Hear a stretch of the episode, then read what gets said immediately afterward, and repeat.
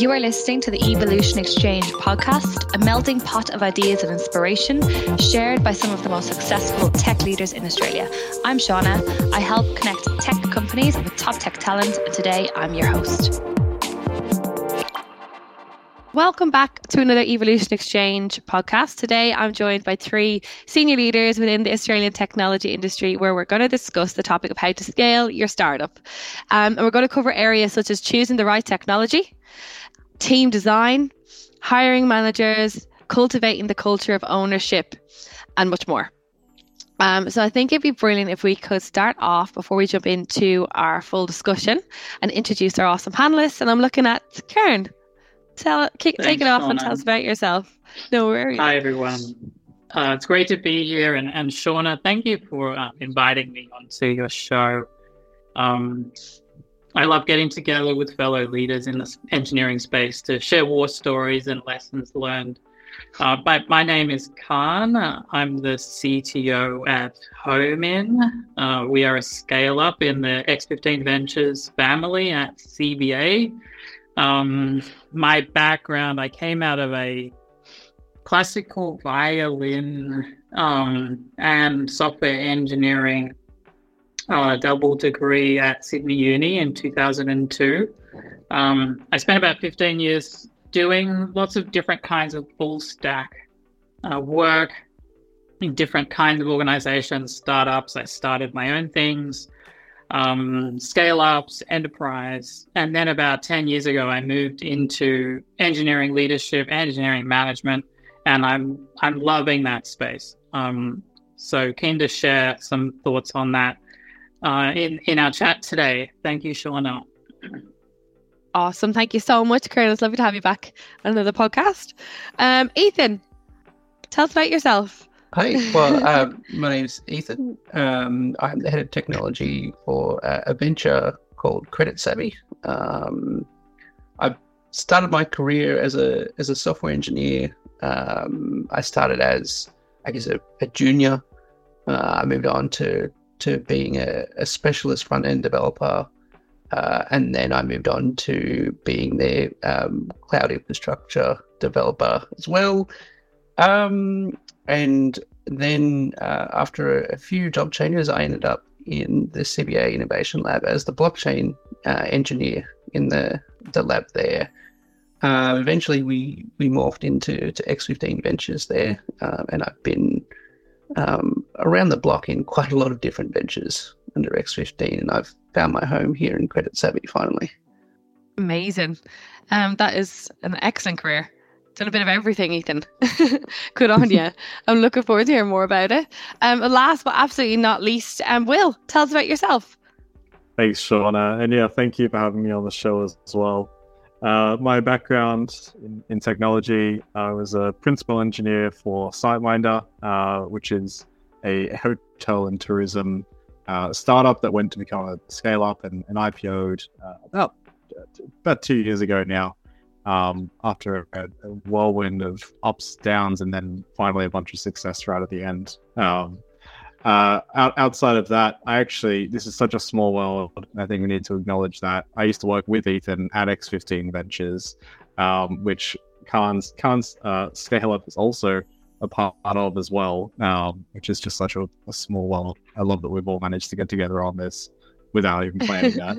Um, um, in in present days, uh, I am CEO and founder at, at Vyro. Uh, is an EV startup. We exist put electric vehicles in reach of all Australians. Uh, the, the, honestly, this all came from um, quite a lot of purpose, and I think this is an important thing. And I think from reading some of the topics that we're we're all here to talk about today, I think a lot of that can come back to tech as well. Um, but I myself, uh, I was a, a, volunteer firefighter during the time I was at actually at X15, uh, and also previously at SiteMinder.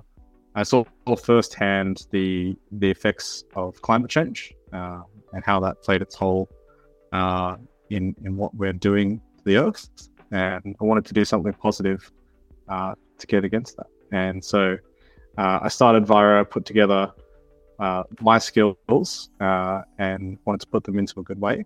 And then I think um, I think the other side of that is just um, on a personal as an engineer. I think you, I think we can probably all relate to this. However, there's a tendency to be get pigeonholed as just a code monkey, and I I hate that. I think that it's really disappointing that anyone can do that, and uh, so a big part of why why I do what I do is because I just didn't want to do it. I wanted to do everything from sales to to everything awesome, amazing story there, Will. Thank you so much. I'm looking forward to hearing more about Vyro as well.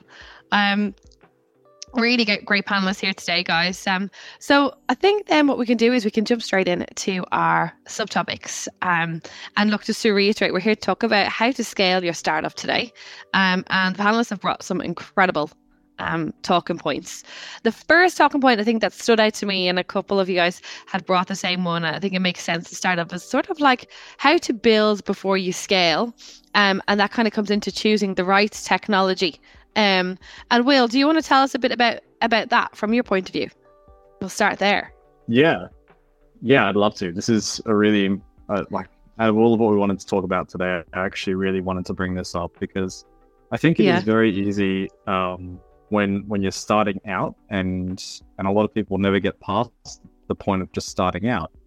Uh, unfortunately, um, and, and, that that is where just don't overcomplicate it. Just get choose this tech that that you know well.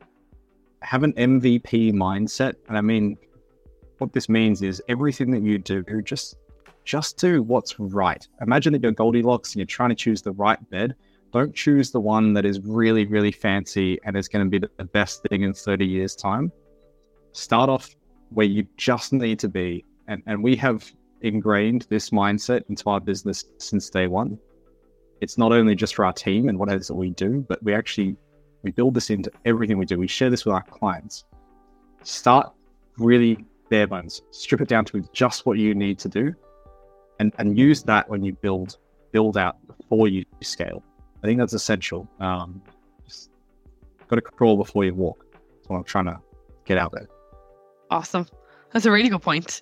Um, I know th- you can hear a lot of startups that, that just throw everything at the actual tech, um, uh, you know, straight away. But I'd love to hear, uh, Kahne, your thoughts on that one. Yeah, I will. That's a great point. uh, by the way, I was just googling Vyro whilst you were chatting, and I, I don't have an EV or electric vehicle. But, um, I'm curious. Yeah, it sounds like you got a plan, so I'll sign up. Um, and to your point about don't overcomplicate it, I really love that. Um, and another another kind of thing I thought off the back of what you were saying is don't solve every problem. Uh, solve your niche intellectual property.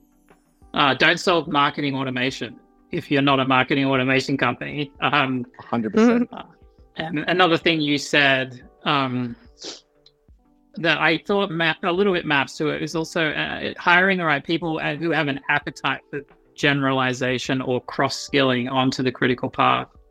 Um, maybe one other thing I want to sneak in here is I've, I've seen a couple times, this is a tech stack specific issue where people add new programming languages that aren't already kind of warm in the mm. organization. And then the consequence of it is, you know, they might leave or you might bolster those two languages and then you end up with knowledge silos consequently because some people may not be comfortable working across multiple languages on a given day. Anyway, lots to unpack there, but I think that's another way to not overcomplicate it. Like maybe it helps if there's only a small crew of hmm. us. Let's all think the same language so we can do things quickly and keep it simple. Um, yeah, thanks. Absolutely. I know, Ethan, this is something you've specifically said that you're very passionate about, um, is choosing the right technology for scale. So tell us about it. Yeah, I mean, there's there's there's probably a few different sort of categorizations when you say technology. Um, mm. I mean, there's obviously languages that are very important, and especially when you're talking about I'm trying to scale this thing up. So we've got to hire for a whole yeah. bunch of people. You probably don't want to you know pick some esoteric language that you know a handful of people understand it's super performant, works really well on like you know a server, but nobody can contribute to the code base. That's that's a completely useless um, yeah. piece of software to to write. Um, so I'd like, I don't really have a lot of strong opinions there. I think you should build to what people are comfortable building with, um, what everybody sort of understands and is and um, and can work really productively with. There are certain choices like you should be on cloud if you're going to do if you're going to scale. I think unless you have a very specific use case, you shouldn't really be running your own servers. Um, it's just way too much overhead. You can save on having, you know, some guy doing backups and pulling them off site and doing all of that sort of operational overhead is just delegated to the, the cloud service. Um, I'm pretty agnostic about clouds. I, I've used Google in production, I've used Azure in production, I've used AWS in production. I love working with AWS personally, but I, I really don't think it matters that much. It's it's it's whatever. Um, again, it, sort of comes back to that coding choice. Whatever people are comfortable with is the best um, the best choice to make there. Brilliant. Would you ever suggest having like multiple like different cloud services so you can kind of hedge off the costs? Is that I heard a couple of companies just doing that so then can kind of compete a little bit to reduce the costs. the multi-cloud solution, I think, is something for when you are a gigantic enterprise and you okay. need to de-risk that um, scenario. I just mm. I do not see any value within at least 10, 15 years uh, of needing to do to to to go down the path of a, a multi-cloud solution. It just doesn't doesn't make sense. Yeah. Very interesting. I completely back that as well. I think mm-hmm. just echoing what you just said there, Ethan find what the majority of the team want to do mm-hmm. and they're comfortable with it and they're going to move the fastest with it and just go with that and just and just nail that decision down and move on to the next thing. Brilliant. I know, Will, you did mention that you know you kind of want to choose the right tech that will allow you to test and iterate quickly. Is that what you what you mean by that? Yeah, yeah. I think um, uh, yes, yes. But I also think that there's there's a part of this which is um, you you need to isolate the things that need to change constantly, and I mean really constantly, especially early on. Um, and then have the things that are difficult to change uh, or a, a, bit more critical, and and have them separate. And what I mean by this is that just practically speaking, Vyro, um, we're a consumer focused brand first and foremost, and so our front end needs to be able to change really really quickly. A lot of our back end is actually pretty straightforward and simple and it does change, but it's nowhere near the same kind of pace. When we were first starting out, our front end would have multiple production releases in the same day. Our back end would have maybe once, maybe once a week, and even that's fast. But if you do that, what you can do is you can really de-risk and move very fast and iterate quickly on certain areas, um, whilst allowing the things that are a bit trickier, a bit harder to change, uh, more problematic to to sit there and, and and just be in a bit of a safer space. Awesome, thank you. I'm um, sorry, Kahne, you're waving your hand there.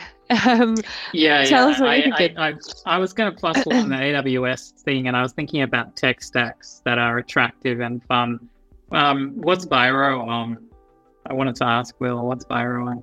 Yeah, yeah. Um, so pretty much JavaScript or TypeScript from front to back. So our front end is written in React um, on TypeScript. Our backend is AWS, uh, all of it's AWS. AWS Lambdas with a GraphQL API and a Postgres database. Off the back of that, there's other bits, but in a nutshell, JavaScript all the way. Yeah, so, and that, that's exactly everything you just said. There is exactly the same as Home-in, and I think there's sort of like yep. when you when you publish a job ad and you're looking for talent. Yep. There's some stuff about the stack that's going to attract a certain kind of candidate and the things the, the kind of things you just said map to that kind of um, person so yeah that's another key to to scale yeah that is a really good point and i think um, that's probably just a grain of salt that needs to be taken with some of the things some of the stuff that we said earlier in there um, you know if you have a team of engineers who are going to go really fast writing in php for example there are some downsides that are going to come from that in two or three years' time when you need to go and double the size of that team. Um, mm-hmm. Shauna would know this well. Um, so um, I think that, yeah, there is definitely a piece there, and um, and look, you do need to take that into to, into account as you get into it. But there is a point in time where where the tech choices that you have, you've either got to raise money and rewrite them, uh, with a new team uh, that's going to grow grow into them. Uh, we need to evolve them, and um, evolving is easier, uh, especially Mm. if you can hire the same kind of people. Yeah, Uh, it's it's that's exactly it's it's the word scale, isn't it? Is like kind of where the whole evolution exactly. becomes. And another really good point that all three of you have brought up is is very much you know choosing the right technology that leads you into being able to build out the team and get a right skill balance in the team.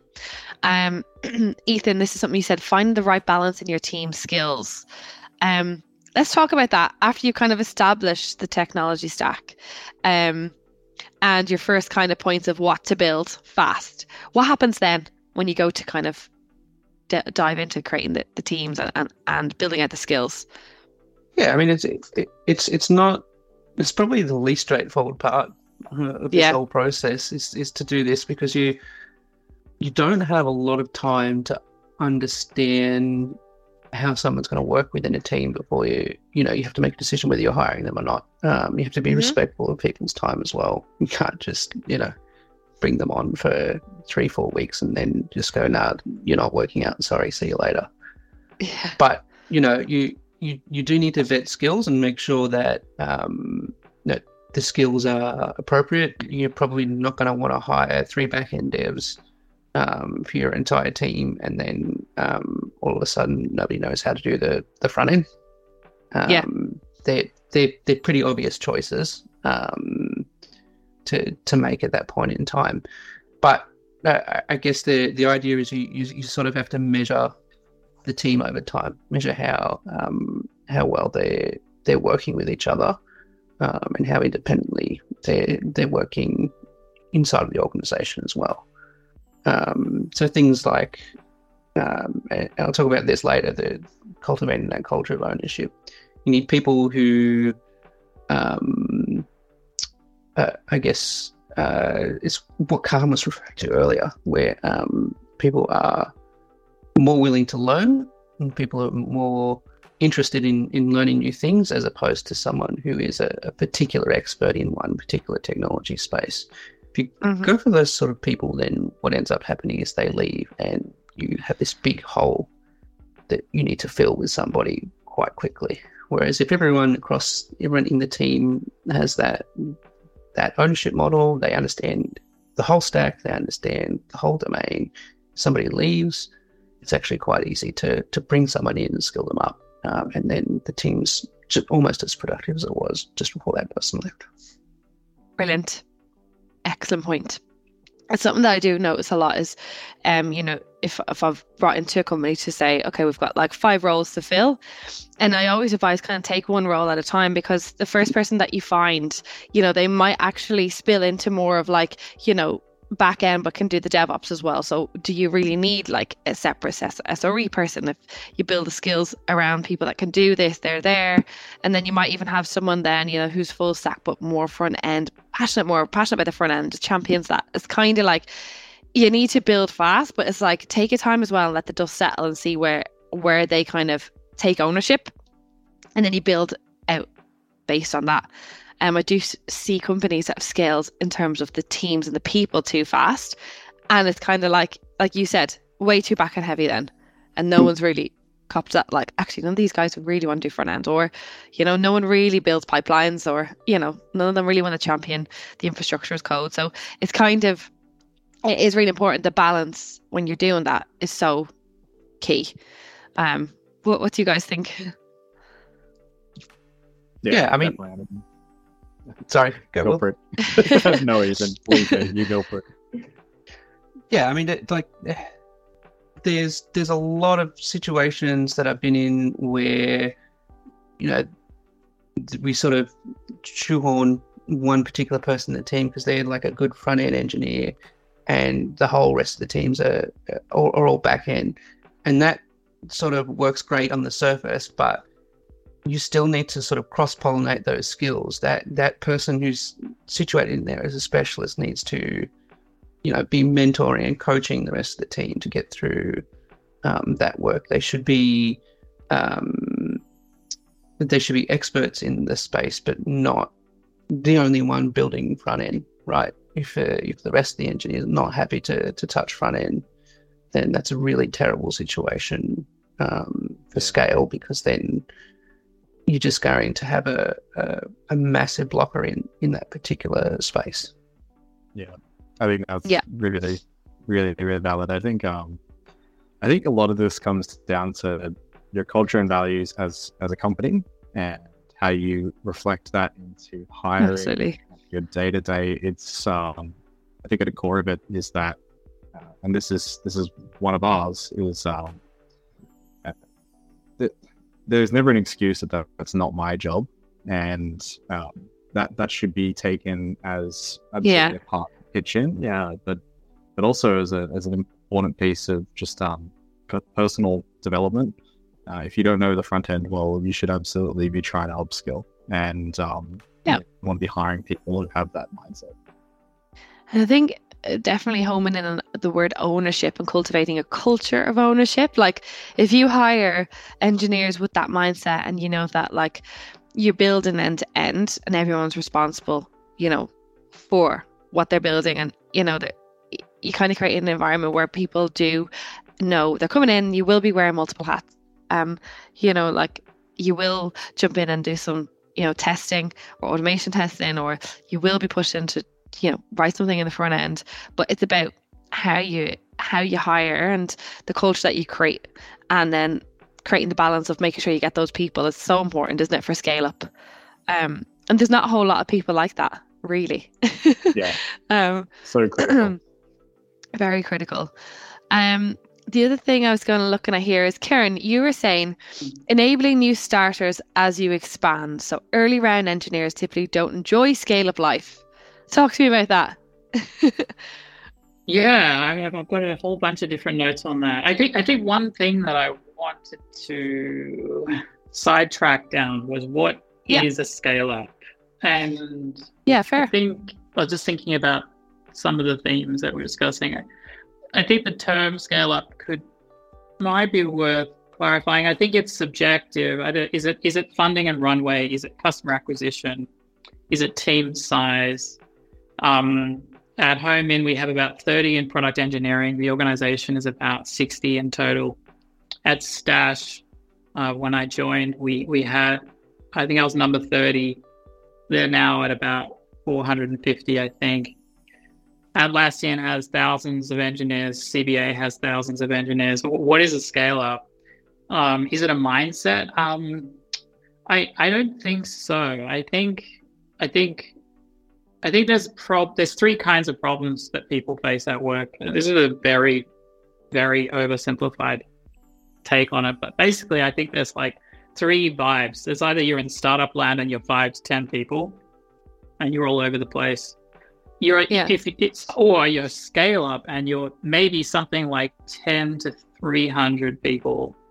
Yeah. and that's a different challenge, and I think that's I think that's what a scale up is. And then once you get over 300, you're in you're in enterprise world. But so yeah, to if if that's if that's what we mean by scale up, 10 to 300 people. And by the way, I don't know, is that all engineering or is that the whole company? I don't know. But anyways, Home-in's 30 and 30 in engineering, and that's that's a kind of challenge. And to get back to your point there, it's like enabling new starters. Like, okay, Yeah. so there were, we were a startup.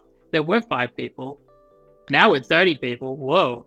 Um, and and and um, I think one of the challenges that happens is you start stacking people on a problem as you Yeah. scale. Radiating knowledge becomes a real headache. Um, and one of the challenges here is is getting veterans to step away from the keyboard.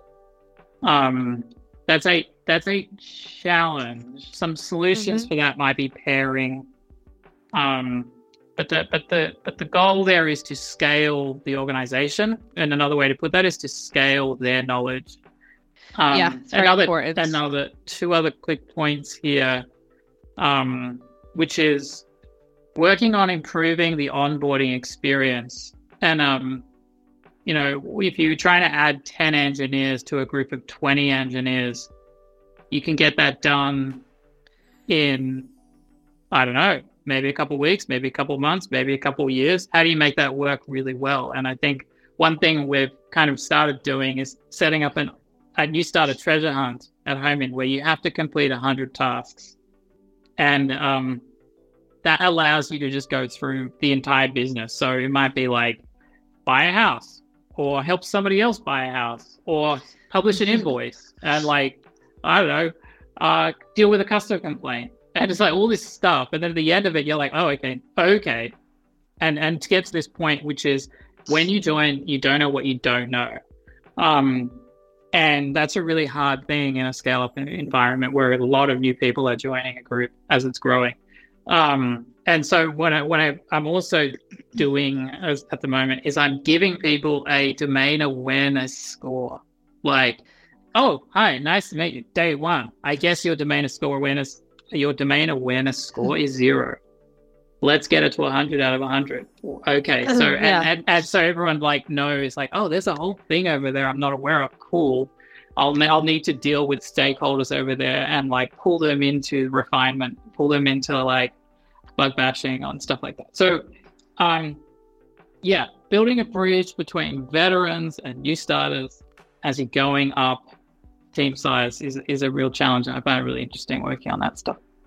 It's very, it's it's very important that it's something that is tackled as well because if the veteran holds all the knowledge and one day they leave, it's like, you know, it can be quite detrimental.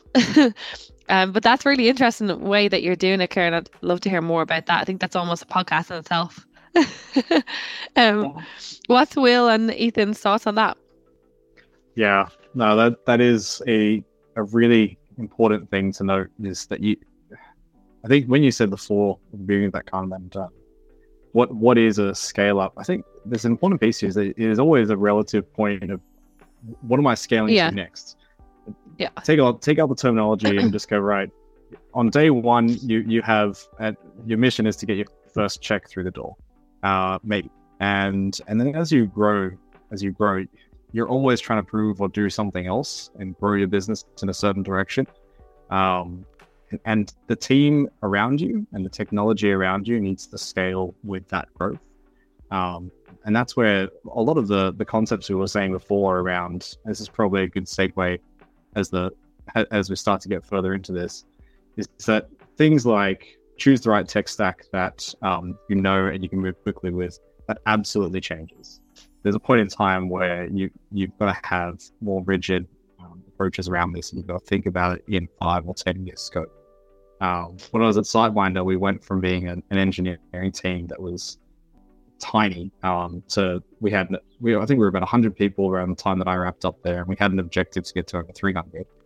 And mm. um, and and the, the, the approach to what we were doing and how we do things changed dramatically. Um, uh, and a lot of that ultimately it, it actually lent eventually it became not really a matter of the tech and how well it scaled to solve a problem. Really, a lot of the tech that we had would have done it for even twice the size what we were.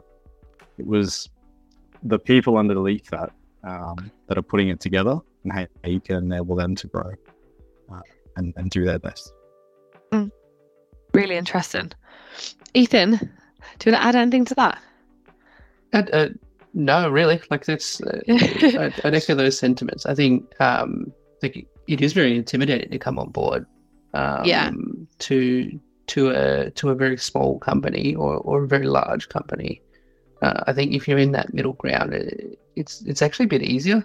You know, you you have that support network there, people who are already there, um, but you know you you aren't expected to be that that little cog in the machine there as well. So yeah, it, if you if you're just starting out, um, I guess you need to be cognizant and aware that you want to move towards that um, that situation.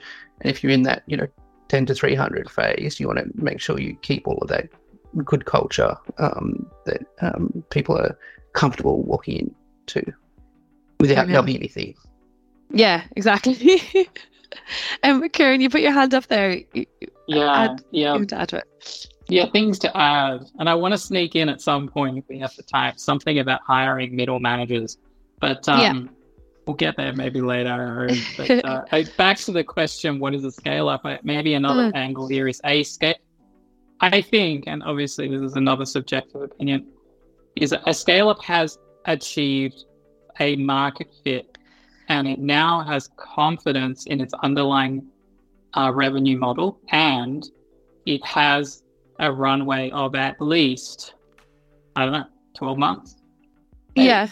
Um, I, I, guess we could discuss that, and and I, that maybe that's me just sharing an assumption about what I think a scale up is. But um, back to back to um, you know, as you go from ten to hundred in your team, how do you keep meetings small, and how do you keep decision flow momentum? And mm-hmm. there's a sort of painful process aversion experience where it's like I remember when we were in a garage and we could just get all this stuff done today. What's with all these goofy meetings and documentation yeah. and like stakeholder management and like approvals and blah, and, and and now we're at the, the, the beautiful horror show of process management and process over people. And um and but what I what I say to that is like me trying to sell process. It's like seatbelt is a process and I don't think there's a difference. Seatbelt, you wear a seatbelt when you get in a car. That is a process, but it's there for the people. So it's yeah. great. If, you if you like people, then you love process. And um, and an example of a process that kind of works in engineering that's kind of fun as well is this like RFC process. You know, I don't know where you know, rather than create, calling a meeting to say, how are we going to do this architecture decision? Instead, you move that into an artifact that has, you know, like a template. And it's like the question, the problem statement, and then the four options, and then the trade offs, the pros and cons of each one, and then the outcomes, and then like approval date, and like, oh, okay. So that's like a really cool open source strategy, you know, cultural transparency way of doing a thing quickly and getting the best outcome and not having to have big meetings and and that's the sort of thing that is a process like a seatbelt that uh, can work when you have 30 people trying to figure out um, right. you know a technical problem brilliant it's yeah i know you mean like so you've kind of yeah before you have the meeting you already have what you need to do like you go into the meeting and say yep this is what we've outlined, planned, suggested, and approved.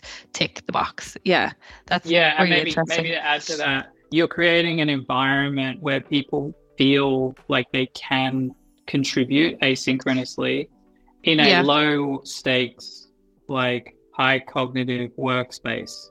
Mm-hmm. Um, mm-hmm. So lots to think about there in terms of scale up process. Yeah. Before I think, collaboration bit definitely. I think for scale up, like from me looking at it from a tech recruitment point of view, like I never just go in and just assume like the company says, "Oh, we're a scale up phase." I'm like, "Well, what does that mean for you?" You know, and I get so many different um, answers to that. Um, and like a lot of people just think, oh, okay, so someone's scaling it means that they're, you know, going to hire loads of people. But no, it's like, what exactly are you scaling at the moment? Like in that, in that time, in that absolute you know scenario they're probably they might be scaling out you know um like hypothetically speaking a piece of their platform that can scale up and scale down so they need to hire someone that can build for technology load and scale or they're scaling out the sales team to take on more customers because they've built the technology that can handle the load do you know so it's like or they just genuinely are going to scale out the team to build and then to build software that will then bring more customers on board. So it's trying to understand like each individual's company's version of scale and part part of the journey that they're on. I think that's really important. There's so many different versions of it. Um, and then you have like your big enterprise companies who have these little tiny little departments, and those specific little departments or platforms are building for scale as well. So it, the word scale kind of is everywhere. Um, but we're talking about, I suppose, startup how to build your startup for scale. And like you were saying there, Kahne, like that's a whole other kettle of fish because you're going from, yeah, working from the garage to being like, right, we'll do this today. That's it, done. Whereas then you're implementing processes. And that's when things get tricky for sure. Um, I think the next thing I know, Will, you, you brought this up, which is really interesting. Um, keeping an MVP mindset as you scale. So, how to prioritize what's important and what's not, and keeping momentum as you scale without losing value. And it's probably teeing in yeah. there to Kahne what you're talking about, but I think it's a really interesting point. Um, and Ethan as well. I think you've mentioned something similar, but I'd love to hear you all talk about that. So keeping the MVP mindset as you scale. Yeah, yeah. I so I, I think that this is something that you, you just never really want to lose at any point in time, but it's so easy to lose. And the way that you lose it, yeah, by forgetting what the purpose of that company is. What is the yeah. purpose? What is the mission? What are you all there collectively there to do? And and this is this is something that first and foremost, it's, it's the responsibility of the leaders in that business to own, but but also to navigate this because that that purpose and that may very well change as you grow. If you're a small, tiny business, there are points in time where it can become really ambiguous. And when you've got a small team, that may be easy to manage, but as that team grows, it becomes difficult. And this relates back to what Kahne was saying before. I, I really like the approach of, I think, uh, along the lines of what you were suggesting there around um, establishing guilds that perhaps have um, an RFC mm. process and, and own a specific domain when I was at SiteMinder, we established a guild um, set up with kind of some mixed bags of, of wins and losses. Uh, um, early days, a lot of losses. We really got it wrong. Um, uh, we, we established guilds that were there was a back end guild. The back end guild was responsible for back end, but we were a platform with like like ten different products in it, and no one really had any real say or ownership um, around the back end. and it was kind of like, well, what does the back end guild? What purpose does it actually serve? Uh, uh, serve, and and what is it there for? And so, as you as you go through, there was a really early point in time in your business where you decided, okay, I'm going to go off and I'm going to do this thing, to solve this problem, and you built a lot of different things around that.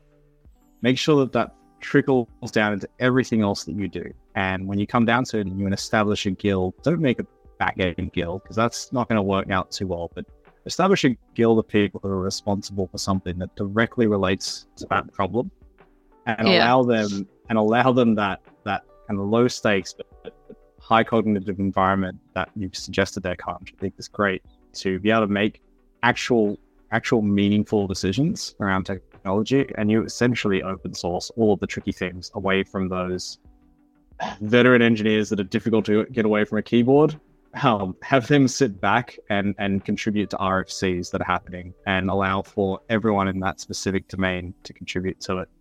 But but don't let them contribute to something that's pointless. They've got to be mm. contributing to something that is important. Excellent. Really good point. Um, does anybody want to add to that? That's really interesting. Kahne. yeah, this is great. Keeping an MVP mindset. I really like where you were going with that Ethan and Will. Um, and I love um, finding out where that's not happening and figuring out why. And I, I have a couple of notes here. It's like, if it takes you more than, like, if you're not getting into production daily, if you don't have a solid test pyramid that's automated, if your release pipeline is clunky, it's very hard to learn fast. Mm-hmm. And I, I, I was there's a Kent Beck vibe, I think, which is about placing bets, which is, you know, every release, every feature, everything you're building is a bet. It's probably not going to work out. It's probably going to end up in the trash. I think 80% of all code ends up in the bin within 12 months. Um, but what we're, what we're doing here is we've got an idea. We're going to place it. We're going to place it into the customer's hands, and then we're going to observe it. And so now we're back to this like MVP mindset sits on top of our ability to to observe production and be thinking in production and to be in production now. Um, and so that sits on top of things like A/B test, A/B tooling, uh, feature flagging tooling, um, turning things on, turning things off, watching how customers use them, using tools like uh, Microsoft Clarity, where you can actually legit watch the customer using the app in real time, and they like click a button and you're like, oh, that's not the button I wanted them to click. Let me flip that and flip it in 10 minutes and know that my bet failed and place another bet. The cost of a bet is very high. And maybe the last thing I'll I'll put two more quick points uh, uh beyond thinking in production and observing the customer yeah. is this avoiding avoiding a hundred percent capacity, right? Like and working within constraints. It's very hard to think outside the box if you're constantly pushing code all the time. Yeah. And uh, that, that sort of that grind over time stops people from having an MVP mindset, I think. Um, so it's being mindful that the constraint of, let's say, 20 points per sprint shouldn't be filled up. Uh, in my view, I think there needs to be space there for smart um, designing of bets, etc. Um, um, I had another point, but it slipped my mind. Anyway, yeah, oh, no, That's it, awesome. Really it. good. No, here it is. Here it is. The placing of the bets. The thing is, how many bets can you place this quarter? Is Mm. it three? How many bets did you place last quarter? And Mhm. what I found is that last quarter we placed 10 bets. Oh, no, we placed 13 bets. Okay, cool. It's not 24 bets, which is what the team are hoping to place next quarter. It's it's 13 bets. So, which of the bets do you want to place? Because they're pretty expensive, um, and you're not going to get all 24. So, which ones matter? Um, this is a sort of prioritization constraint, which dials up that MVP mindset, which is, oh, okay, fine, can't I can't do 24, but what if I do this? And now we're back Yeah. to minimum viable solution product stuff, and that's that's a that's a fun exercise. Just really good. constantly prioritize non-stop. I love that. That is it's a key Yeah. piece of it. Yeah, that's really, really interesting. Um, and then it's like I feel like it comes up all the time, but it's going right back to like the purpose of what the business is doing, and that when you're building the software, and your piece of code, that you know the why, isn't it behind it? Yep. Um, customer Yeah, exactly. observability that's so important as well. And kind of keeps you on track. And whether where you sit in the business, I think it's important that that is fostered all the way, all the way through there. Um, Absolutely. okay. Should be the reason you get up in the morning. Yeah, exactly. Ethan, do you want to add to that, um, kind of the MVP or how maybe you guys do the sort of prioritization piece at Credit Savvy? Oh, absolutely. It- Go for it's it. a situation where, um, y- you know, you often have to talk to product people and, and say, like, you know, you can't, you know, nine women can't make a baby in one month. If you want something done, it's going to take a certain amount of time. So Yep. we need to be very committed to, as you said, placing the bet right on that. Um, and if if there's something more important, then we should be doing that, not this one. Um, yeah, it, it it's it's never going to work out perfectly in especially when when you're scaling. Um, so don't judge yourself too harshly, but you you do have to pull back every now and then, reassess. Say, okay, are we actually doing the most valuable thing um, for our customers? And if we're not, then it's time to look at how we're we're um, prioritizing things. And look, these Thanks. things change Just- all the time as well, don't they? So quickly. Yeah. I'd like to add just one thing in there. I think um yeah. I think just the grain of salt here that needs to be taken into account is that um, I- I see this a lot when you, with a certain period, I think, of a lot of people's careers where they, they go, right, I'm going to validate everything that I'm doing and we're going to have research that, that backs it up. And I, I think that that, I think that there is actually a point in time where you, you really got to go more down actually taking a bet and really putting that into your mindset. Because you're not always going to have that research. And sometimes that research getting it may just actually give you a negative return. So Mm. whilst it, it is important to have uh, an mvp mindset and and it's important to make sure that you're working on the most important thing it's also important to have a culture where you're, you're comfortable taking risks um, taking taking educated bets on i think this is going to be important to my customers you may not always know that. You may not be able to get that information. It's not always crystal clear. And you know what, Will? It's so important that you do that. But to create a culture that allows people to do that as well is just as important, where you have people that 100%. are not afraid to take the risk and, you know, there's po- Yeah. fingers pointed Yeah. because it's a bet and it's, I think it's probably not going to Yeah. happen, but allowing people Yeah. to do that and not to, you know, Yeah. I don't know. We we do an end of end of week uh, wrap up, and uh, we go around as many of the team that we can, and we talk about what went well, what went Mhm. great, and what went bad, and how we Mm. learned from it. And Well- what went bad is almost always a risk that you took that just didn't pay. off. Yeah. Yeah. celebrate it. Uh, like, it's important that you feel comfortable taking those risks. I'll give you an example. Brilliant. Someone in our team went off and bought these two random cars once, and her role is not normally to buy cars; her role is to sell cars. Uh, Okay. But she saw an opportunity and she said, "I'm going to buy them." I don't know how she thought she had a hundred thousand bucks to buy cars, but anyways, bought these two cars. Um, and months later, realized we'd bought them about eight thousand dollars more than we should have. Um, you'd Right. think that that was a bad thing, but what we took on was that it was actually great that this individual took that on themselves to expand their own horizons and take on this piece of work. That person now looks Mhm. after buying far more cars and also in short order found a way to make up that eight thousand dollars through some awesome leasing program that became a whole arm of our business. So em- embrace it. Sometimes it looks really ugly, uh, um, and it may stay ugly, but there are other parts of it that are really positive. Yeah. Good mindset. That's brilliant. Kahne, you've had your hand up for a few minutes. Take yeah, away. that's all really interesting. And I, just to add to that theme, I think Mm. you're talking about research, um, and that took me down another rabbit hole, which said, uh, you know, the sc- startup versus scale up, and I think it's knowing when to, you know, there's a startup scale ups. I think have an appetite for radical experimentation, perhaps. And startups perhaps have an appetite, or yeah, have an appetite or a preference for incremental delivery, perhaps um, and that's a different um, way of thinking about what, what kinds of bets are we going to place. Big things that uh, have big things, low investment, fine if they don't pay off, startup, you know, or uh, bigger investment, smaller bets, shorter bets, sooner bets, incremental. But yeah, I mean, in my experience recently, you know, I've noticed sometimes we we will do like a lot of design research, um, maybe even months of design research, like interviewing users and like getting to know them and like showing them screens and stuff. But sort of, yeah. and I generally kind of shy away from that. And there's a couple different things on that, which is like showing people's wireframes about buying a house is really different to buying a house. Um, the stakes go way up when it's actual, you know, money and and so uh, what I've noticed is that um, getting it into production to actually test it with customers is a really great way to really test your ideas.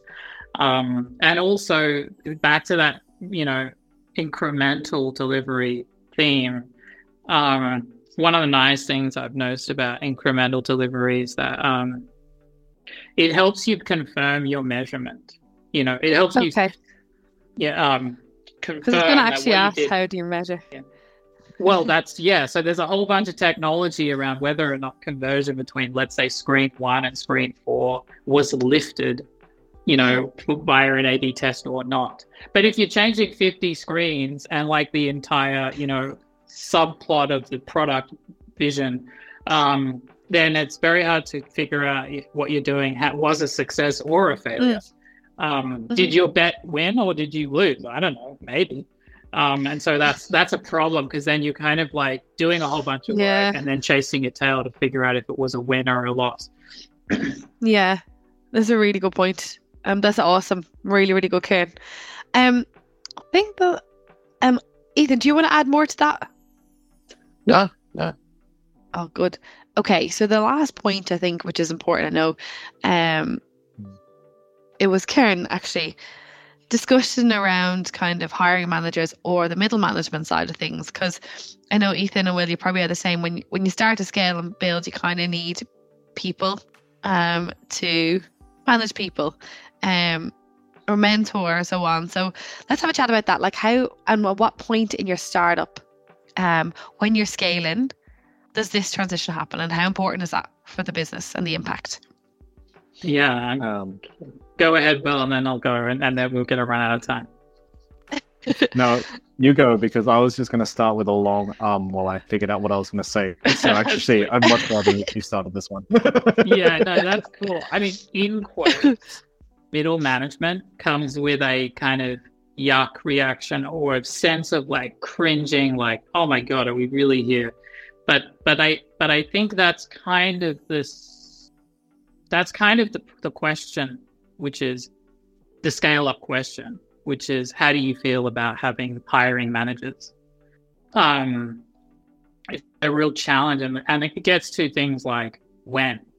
When do you hire managers? Those are really complicated. There's been a lot of research in that. Um, when is a team big enough? When does somebody have too many reports? Uh, how does a manager do the best coaching and one on one journey for your team? How do you keep your talent?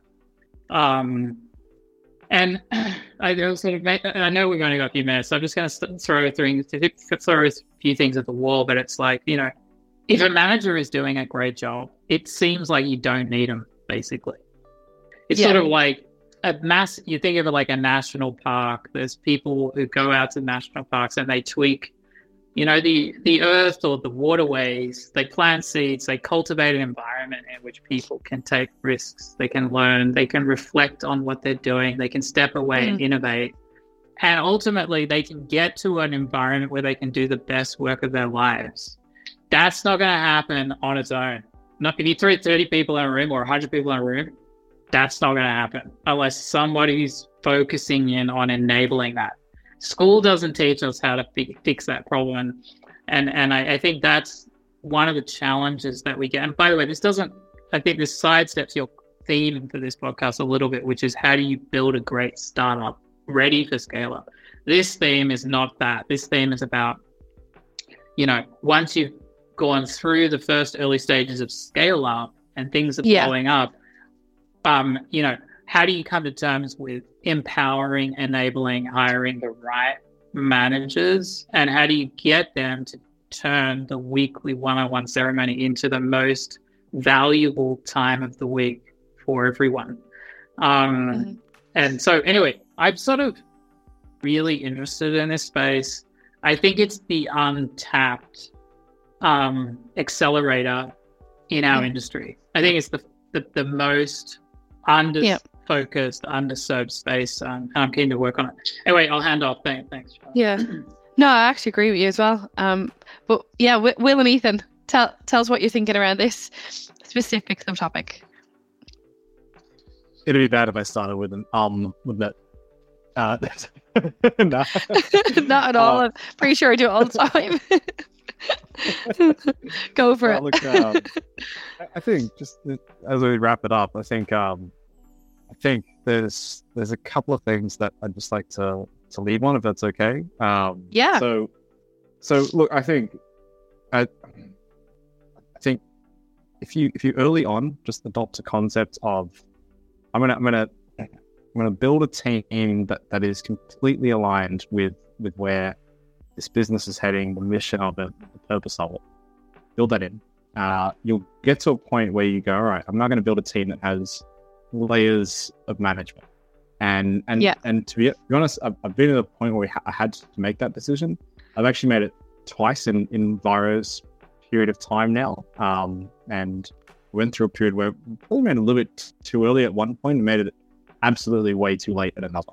Um, yeah, there you go. I'd love to say this is really clear. Um, and and look, there was ups and downs to both of those, right? But the the key thing here is that when, when you do get that right and you have that layer in there, it, it, it should enable you to do far more than you currently are. Um, and and it is so obvious when you get that right. Um, I, I can just say now, I'm actually right now sitting uh, on a holiday, which I hadn't done for ages, in Nelson, New Zealand, and I have a really oh cool God, view. But I wish this was a video podcast. I could show you guys. Um, maybe, and, we'll make this a video podcast. yeah, let's it. I would not have been able to do that if I hadn't hadn't made that decision at the right point in time. Um, and, yeah. And on the side of that, um, the, the, business wouldn't have grown in the right direction. Mm. Um, so, so I don't think it's clear, and I wish I had a crystal ball to be able to tell you that this is the point in time where you add a layer of middle management. I can't, I can't tell you. Um, yeah. I can absolutely tell you you'll know when you haven't done it. Um, mm. It hurts. Um, and I'd say just, it probably comes down to the person as well, isn't it? Who, who yeah, it who does. You hire. Yeah, exactly. And and I think um, this is where that that hiring process when you do take them on, I think there's there, there's an element where you're hiring the right skills, um, yeah. but it, it is far more about hiring the right person and making sure that they're aligned with, with where you want to head this, this business. Hundred percent. That's that's key to it. Completely agree with you on that. Um, I know that this is something that I say all the time, but you know, people don't leave companies; they leave managers, they leave people. Um, Mm. and I think probably what, what will you've gone probably gone through like you've you've hired at the wrong times and so on, but it also timing is also the right person as well. You Yeah. know, and that person could Yeah. have, could have could have came in any of those instances, but it's the right person as well. I think, um, which Yeah. there is no good right timing for, Yeah, essentially. Yeah, exactly. But really interesting point. Crazy thing. Yeah, So- it really is. An easy one. Yeah. Um. Anyone else want to add to this this last point, guys? Or what? No. We all No. I mean, I, I would love to. I have a whole bunch of stuff around heuristics Yeah, time like, is up. when when organizations have added managers and things, but we don't have time for that. And I just maybe I need to wrap because we are time. And I wanted to thank you, Shauna, for setting us up and Not thank all. you know everyone else. You know, really nice to meet you, and I'm keen to catch up again. Yeah, no, definitely. Um, I think this is a really good topic. Um, a very valuable topic. A lot of people constantly scratching their heads about. Um, but yeah, I think yeah, we should definitely maybe maybe do a second episode if you like as well. Happy to do that. But I think for now, um, we'll leave it there. And um, I do want to thank you all for joining this specific podcast today and providing such interesting insights surrounding such a relevant topic for today's senior leaders on how to scale your startup. So thank you all for listening, and I look forward to catching you all on the next Evolution Exchange podcast.